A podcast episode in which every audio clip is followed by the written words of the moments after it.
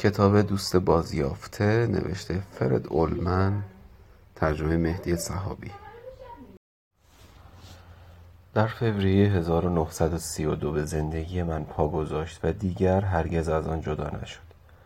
بیش از یک چهارم قرن بیش از نه هزار روز دردناک و از هم گسیخته از آن هنگام گذشته است. روزهایی که رنج درونی یا کار بی امید آنها را هرچه تر می کرد سالها و روزهایی که برخی از آنها پوچتر از برگهای پوسیده درخت خشک بود. روز و ساعتی را به یاد می آورم که برای نخستین بار چشمم به پسری افتاد که از آن پس مایه بزرگترین شادمانی و نیز بزرگترین سرگشتگی من شد. ساعت سه بعد از ظهر روزی تیره و گرفته از زمستان خاص آلمان بود. دو روز از شانزدهمین سالگرد تولدم میگذشت.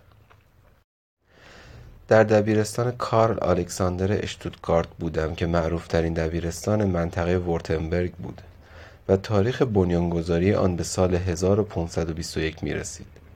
یعنی سالی که مارتین لوتر با شارل پنجم امپراتوری مقدس و شاه اسپانیا رو در رو شد همه جزئیات آن روز را به یاد میآورم کلاس با میزها و نیمکتهای چوبی سنگین بوی تند چهل بالا پوش زمستانی نمناک. لکه های خیس برف آب شده بر زمین. چهار گوش های زرد بر دیوارهای خاکستری که از تصویرهای قیصر هلم دوم و شاه ووتنبورگ که پیش از انقلاب به دیوار آویخته بودند به جا مانده بود. هنوز هم می توانم چشمانم را ببندم و تصویر همشاگردی هایم را که از پشت می دیدم در برابر خود مجسم کنم. بسیاری از آنان بعدها در استپهای سرزمین روسیه و در شنزارهای العالمین جان باختند. هنوز صدای بیرمق و یعصامیز هر زیمرمان را میشنوم که محکوم بود عمری را به آموزگاری بگذراند و به این سرنوشت خود با بردباری غمالودی تن داده بود. زرد چهره بود و موها سبیل و ریش نوکتیزش به خاکستری می‌زد. از پس آن عینک پنسی که روی نوک بینیش نشسته بود همه چیز را با حالت سگ ولگردی که در جستجوی غذا باشد نگاه می‌کرد با آنکه بدون شک بیش از پنجاه سال نداشت به چشم ما هشتاد ساله می آمد. ما همه تحقیرش می کردیم زیرا مهربان و فروتن بود و بوی خاص مردمان فقیر را می‌داد. سرتاسر سر پاییز و زمستان طولانی را کت و شلواری وصل پینه شده می پوشید که رنگی سبزگون داشت و برق می‌زد. یک دست کت و شلوار دیگر هم داشت که در بهار و تابستان می پوشید. رفتارمان با او تحقیرآمیز و گهگاه بیرحمانه بود. بیرحمی ای که نوجوانان مرفه در رفتار با توحیدستان پیران و انسانهای بیدفاع از خود نشان می‌دهند روز تیره تر می شد اما هنوز هوا آنقدرها تاریک نشده بود که چراغهای کلاس را روشن و از پس پنجره هنوز کلیسای پادگان به روشنی دیده می‌شد. روی دو برج کلیسا که سینه آسمان را می شکافت برف نشسته بود و آن ساختمان بسیار زشت اواخر قرن نوزدهم را کمی زیباتر می‌کرد. تپه های سپید پیرامون نیز زیبا بود. در پس این تپه ها که شهر زادگاه مرا در بر گرفته بود گوی جهان پایان می گرفت و افسانه آغاز می شد پلکایم سنگین شده بود. روی کاغذ خرچنگ قورباغه می کشیدم خیال بافی می کردم و گهگاهی تاری از موهایم را می کندم تا خوابم نبرد در همین هنگام در زدند پیش از آن که هرزی مرمان فرصت کند بگوید بفرمایید پروفسور کلت رئیس دبیرستان وارد شد اما هیچکس او را که مردی ریزنقش و شق و رق بود نگاه نمی‌کرد. همه نگاه ها به سوی پسر ناشناسی برگشته بود که پا به پای او می آمد. همان گونه که فدون به دنبال سقرات می رفت. همه به او خیره شده بودیم. انگار که شبهی را می دیدیم.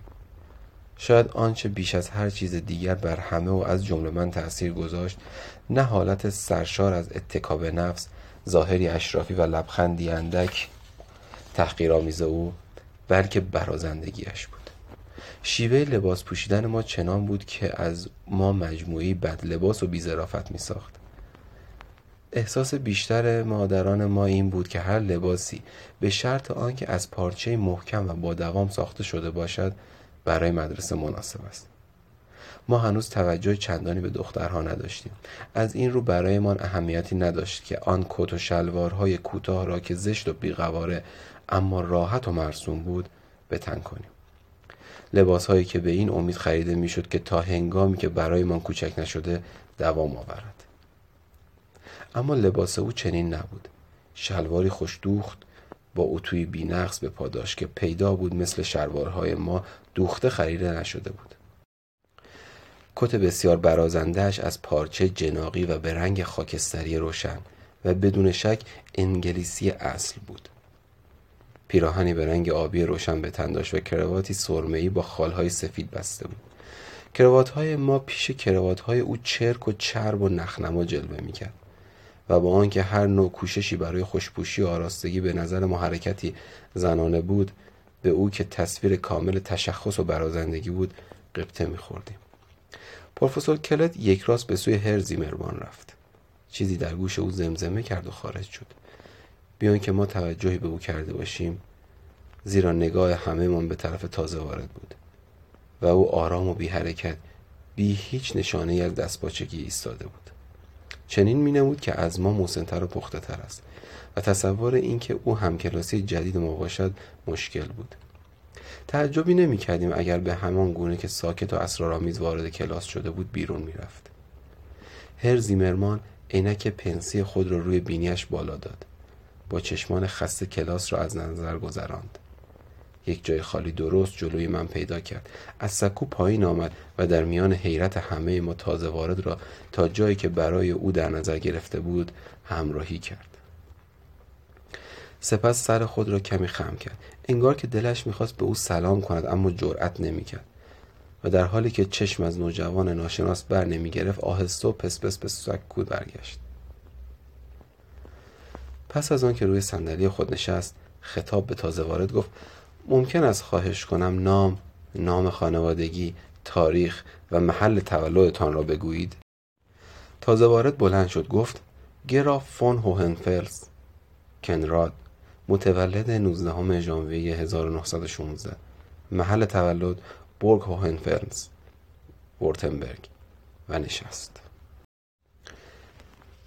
بر این نوجوان عجیب که درست همسال من بود خیره مانده بودم. انگار از دنیای دیگری می آمد و این بدان خاطر نبود که عنوان کنت داشت چند همشاگردی با عنوان فون داشتیم اما به نظر نمی رسید با ما که پدرانمان بازرگان، بانکدار، کشیش، خیاط یا کارمند راه هم بودند تفاوتی داشته باشند.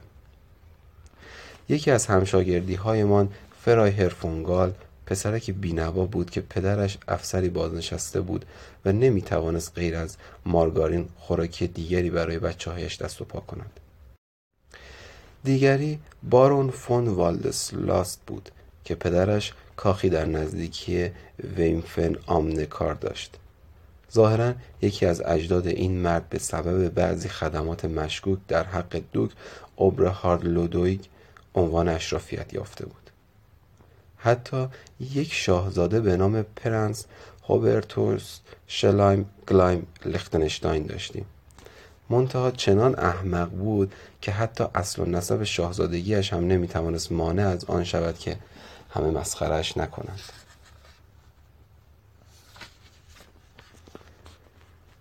اما عنوان جوان تازه وارد چیز دیگری بود. سرگذشت خاندان هوهنفلس بخشی از تاریخ ما بود. درست است که کاخشان که بین هوهنشتافن تک و هوهنتسلورن قرار داشت رو به ویرانه می‌رفت و پس از برج های در هم شکسته آن نوک کوه ها دیده می‌شد. اما شهرت خانواده همچنان پاورجا بود خود من با کارهای افراد این خانواده به اندازه کارهای سیمسون آفریقایی، هانیبال و سزار آشنایی داشتم. هیلد براند فون هوهنفلس در سال 1190 میلادی هنگامی که می‌خواست فردریش اول شهریار هوهنشتافن معروف ریش قرمز را از دست آبهای خروشان رود کنوس در آسیای صغیر نجات دهد کشته شد. آنوفن هوهنفلس دوست فردریش دوم سالار همه شهریاران هوهنشتافن معروف به اعجوبه جهان بود. در نوشتن کتاب در باب فن شکار با پرندگان به او کمک کرد و در سال 1247 در سالرنو در میان بازوان امپراتور جان داد. جسدش هنوز در کاتانیا در تابوتی از سنگ سماک که بر گرده چهار شیر قرار دارد غنوده است. فردریش فون هوهنفلز که مزارش در کلوستر هیروشاو است پس از آن که فرانسوای اول پادشاه فرانسه را به اسارت گرفت در پاویا کشته شد والد فون هوهنفلز در لایپزیک به خاک افتاد دو برادر از این خانواده به نامهای فریتز و اولیرش در سال 1871 در شامپینی کشته شدند. نخست برادر جوانتر کشته شد و سپس برادر دیگر که میکوشید جسد او را به جایی مطمئن ببرد خود نیز جان باخت. یک فردریش فون هوهنفلس هم بود که در وردن کشته شد. و اکنون یکی از اعضای این خاندان نامدار در کلاس من درست در فاصله نیم متری پیش چشمان کنجکاو و حیرت زدم نشسته بود. کوچکترین حرکاتش را دنبال می کردم چگونه کیف واکس زدهش را باز می کرد چگونه دستهای سفید و بسیار پاکیزهش را به سوی کیف می برد دستهایی که آن همه با دستهای کوتاه بیزرافت و آلوده به جوهر من متفاوت بود. و قلم خودنویس و مدادهای خود را که به خوبی تراشیده شده بود بیرون می‌کشید. چگونه دفترچهش را باز می‌کرد و میبست؟ هر آنچه می‌کرد به کنجکاوی من دامن می‌زد. با چه دقتی مداد را به دست می‌گرفت به چه حالتی مینشست. راست و باوقار طوری که انگار هر لحظه ممکن بود از جا برخیزد و خطاب به ارتشی ناپیدا فرمانی صادر کند. با چه حالتی دست در میان موهای بور خود می‌کرد. تنها هنگامی چشم از او برداشتم که او نیز مثل بقیه خسته شده بود و درجا می جنبید و صدای زنگ تفریح را انتظار می کشید. چهره غرور آمیزش را تماشا می کردم که خطوطی بسیار زیبا داشت و حتم داشتم که هیچ یک از شیفتگان هلنت را او را با این همه توجه نگاه نکرده و در برابر او تا این حد به خاری خود پی نبرده بود است. من که بودم که به خود جرأت دهم با او حرف بزنم. هنگامی که فردریش هوهنفلس دست آراسته به نگین خود را به سوی آنوفون هوهنفلس دراز می‌کرد نیاکان من در کدام یک از گودهای اروپا میلولیدند؟ منی که پسر یک پزشک یهودی بودم و پدرانم همه خاخام، کاسب و فروشنده احشام بودند. به این پسر که موهای طلایی داشت و تنها نامش تا آن حد احترام و ترس مرا برمیانگیخت چه می‌توانستم عرضه کنم؟ و او که سرشار از افتخار بود چگونه می‌توانست کمرویی غرور و زودرنجی و ترس از سرماخوردگی مرا درک کند؟ میان او کنراد فون هوهنفلس و من هانس شوارتز که از اتکاب به نفس و برازندگی و تشخص آری بودم چه چیز مشترکی وجود داشت. شگفت این که تنها من نبودم که در حرف زدن با او دچار دستپاچگی می شدم به نظر می رسید که تقریبا همه خود را از او کنار می کشند هم کلاسی های من عموما در رفتار و گفتار خود خشن و بیادب بودند. همواره به یکدیگر لقب های زشت می‌دادند. ساس خوک سوسیس کله پوک با دلیل و بی دلیل با هم کلنجار می رفتند. اما همهشان در برابر او ساکت و دست پاچه می شدند و هر بار که او از جای خود بلند می شد یا به طرفی می رفت خود را از سر راهش کنار می کشیدند. چنین می نمود که آنان نیز همه تحت تأثیر او هستند. اگر یکی از ما جرأت می کرد که مثل هوهنفلس لباس بپوشد همه بیرحمانه مسخرش می کردند. می‌شد گفت حتی هر زیمرمان نیز نگران بود مبادا کاری کند که به او بر بخورد. دیگر اینکه او در انجام تکالیفش دقت و ظرافت زیادی به خرج می‌داد. هر زیمرمان معمولا به همین مقدار بسنده می کرد که در حاشیه تکالیف من عبارات مختصری از این قبیل بنویسد که جمله ناقص است. این یعنی چه؟ زیاد بد نیست. یا لطفا بیشتر دقت کنید. اما توضیحات و تذکرات مفصلی که در حاشیه و ذیل تکالیف او نوشته می‌شد آشکارا حاکی از آن بود که آموزگار ما به خود زحمت می دهد و برای دیدن آنها وقت زیادی صرف می کند. ظاهرا او از این انزوای خود چندان هم ناراحت نبود. شاید عادت داشت. اما هرگز کوچکترین نشانه ای از خود ستایی و فخر فروشی در رفتارش دیده نمی‌شد و هیچگاه بران نبود که خود را تافته جدا بافته بداند. مگر در یک مورد. در رفتار با ما همواره بسیار معدب بود. هر بار که چیزی به او می‌گفتیم لبخند می‌زد و هنگامی که کسی می‌خواست از کلاس بیرون رود در را برای او باز نگه می داشت. با این همه به نظر می رسید که بقیه از او میترسند. گمان من این است که دیگران نیز چون من به علت استوره خاندان هوهنفلس در برابر او خجل می شدند و دست و پای خود را گم می کردند. پرنس و بارون هم در آغاز خود را از او کنار می کشیدن. اما یک هفته پس از آمدنش دیدم که همه شاگردانی که عنوان فون داشتند در زنگ تفریح دوم به او نزدیک شدند. اول پرنس و بعد بارون و فرایهر با او سر صحبت را باز کردند. تنها چند کلمه از گفتگوی آنان را توانستم بشنوم. امه هوهنلوهه من ماکسی گفت این ماکسی چه کسی بود؟ نامهای دیگری را نیز بر زبان آوردند که ظاهرا برای همهشان آشنا بود بعضی از نامها خنده همهشان را در پی داشت برخی دیگر را با احترام هرچه تمامتر ادا می کردن. تقریبا زیر لب می گفتن. انگار که در حضور یک شخصیت شاهانه حرف می زدن. اما ظاهرا این گفتگو همراه به جای نبود پس از آن هر بار که به همدیگر می رسیدن تنها سری تکان می‌دادند و لبخندی می‌زدند و چند کلمه هم رد و بدل می‌شد اما کنراد بیش از پیش خوددار و متین جلوه می‌کرد. چند روز بعد نوبت خاویارهای کلاس شد. این لقب را به سه نفر یعنی رویتر، مولر و فرانک داده بودند.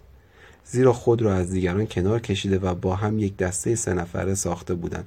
چون فکر می‌کردند که تنها خودشان در آینده ترقی خواهند کرد. به تئاتر و اپرا می رفتند کتاب های بودلر، رمبو و ریلکه را می خواندند از پارانویا و این گونه مقولات حرف می زدند کیفشان خواندن کتابهایی از قبیل دوریانگری و افسانه فورسایت بود و طبعا هر کدام دیگری را نابغه می دانستند. پدر فرانک کارخانه دار ثروتمندی بود و آنها به طور مرتب در خانه او جمع می شدند. در آنجا با بعضی مردان و زنان هنرپیشه و خانمهایی که به محافل ادبی رفت آمد داشتند و دلشان می‌خواست نویسنده شوند و نیز با نقاشی که گهگاه به قول خودش برای دیدن دوست عزیزش پابلو به پاریس می‌رفت آشنا می‌شدند اجازه داشتند سیگار بکشند و هنرپیشه ها را با اسم کوچکشان صدا می‌زدند و چون به اتفاق آرا به این نتیجه رسیدن که کسی با عنوان فون هوهنفلس برای محفلشان بسیار مناسب است به سراغ او رفتند فرانک که کمتر از بقیه دست و پایش را گم کرده بود هنگام خروج او از کلاس خودش را به او رساند. منمن کنان چیزهایی درباره محفلها جلسات شعرخانی و ضرورت دفاع از خود در برابر عوام الناس به هم بافت و گفت که بسیار سرافراز خواهد شد اگر او هم به محفل ادبی آنان بپیوندد. هوهنفلز که تا آن زمان لقب خاویار به گوشش نخورده بود معدبانه لبخند زد و گفت فعلا به شدت گرفتارم. و آن سه کلاش را سرخورده به جا گذاشت. درست به یاد نمیآورم که در چه روزی به این نتیجه رسیدم که کنراد باید دوست من باشد. اما شک نداشتم که چنین خواهد شد. تا پیش از آمدن او من هیچ دوستی نداشتم. در کلاسمان هیچ کس نبود که با ذهنیت ایدئالیستی و افسانه‌ای من از دوستی منطبق باشد. کسی که من به راستی دوستش داشته باشم کسی که حاضر باشم جانم را فدایش کنم و او نیز در عوض بتواند آن یک دلی از خودگذشتگی و وفاداری مطلقی را که من می‌خواستم به من عرضه کند. همه به نظرم آدم های مرفه و کوته فکر کمابیش کودن و محمل می رسیدند و اعضای دسته خاویار نیز استثناء نبودند. بیشترشان مهربان بودند و با آنان روابط خوبی داشتم. اما همانطور که من علاقه خاصی به آنها نداشتم آنها نیز چندان علاقه به من نشان نمی‌دادند. هرگز به خانهشان نمی رفتم و آنان نیز به خانه ما نمی آمدند شاید دلیل دیگر سردی من با آنها این بود که همهشان روحیه حسابگری داشتند و از همان هنگام می دانستند که در آینده چه کار خواهند شد. وکیل، افسر، استاد دانشگاه، کشیش، بانکدار. تنها من بودم که هیچ نمی‌دانستم چه خواهم شد. تمایلات بسیار نامشخصی داشتم و به خیال بافی بسنده می کردم. تنها آرزوی بزرگم این بود که بسیار سفر کنم و فکر می کردم که روزی شاعر بزرگی خواهم شد. در نوشتن عبارت دوستی که حاضر باشم جانم را فدایش کنم دو دل بودم. اما پس از گذشت سی سال هنوز معتقدم که گذافه نمی گفتم و به راستی حاضر بودم. حتی با خوشحالی که به خاطر یک دوست بمیرم. همان گونه که شعار مرگ در راه آلمان شیرین و با شکوه است به نظرم طبیعی می رسید مرگ در راه دوست را هم شیرین و با شکوه می دانستم. در میان جوانان 16 تا 18 ساله اغلب معصومیتی سادلانه پاکی جسم و صفای روح با نیازی پرشور به از خودگذشتگی مطلق و بیچشم داشت در هم می آمیزد. این مرحله اغلب زودگذر است اما بدان خاطر که مرحله شورانگیز و یگانه است به صورت یکی از گرامی ترین تجربه های زندگی در خاطر میماند.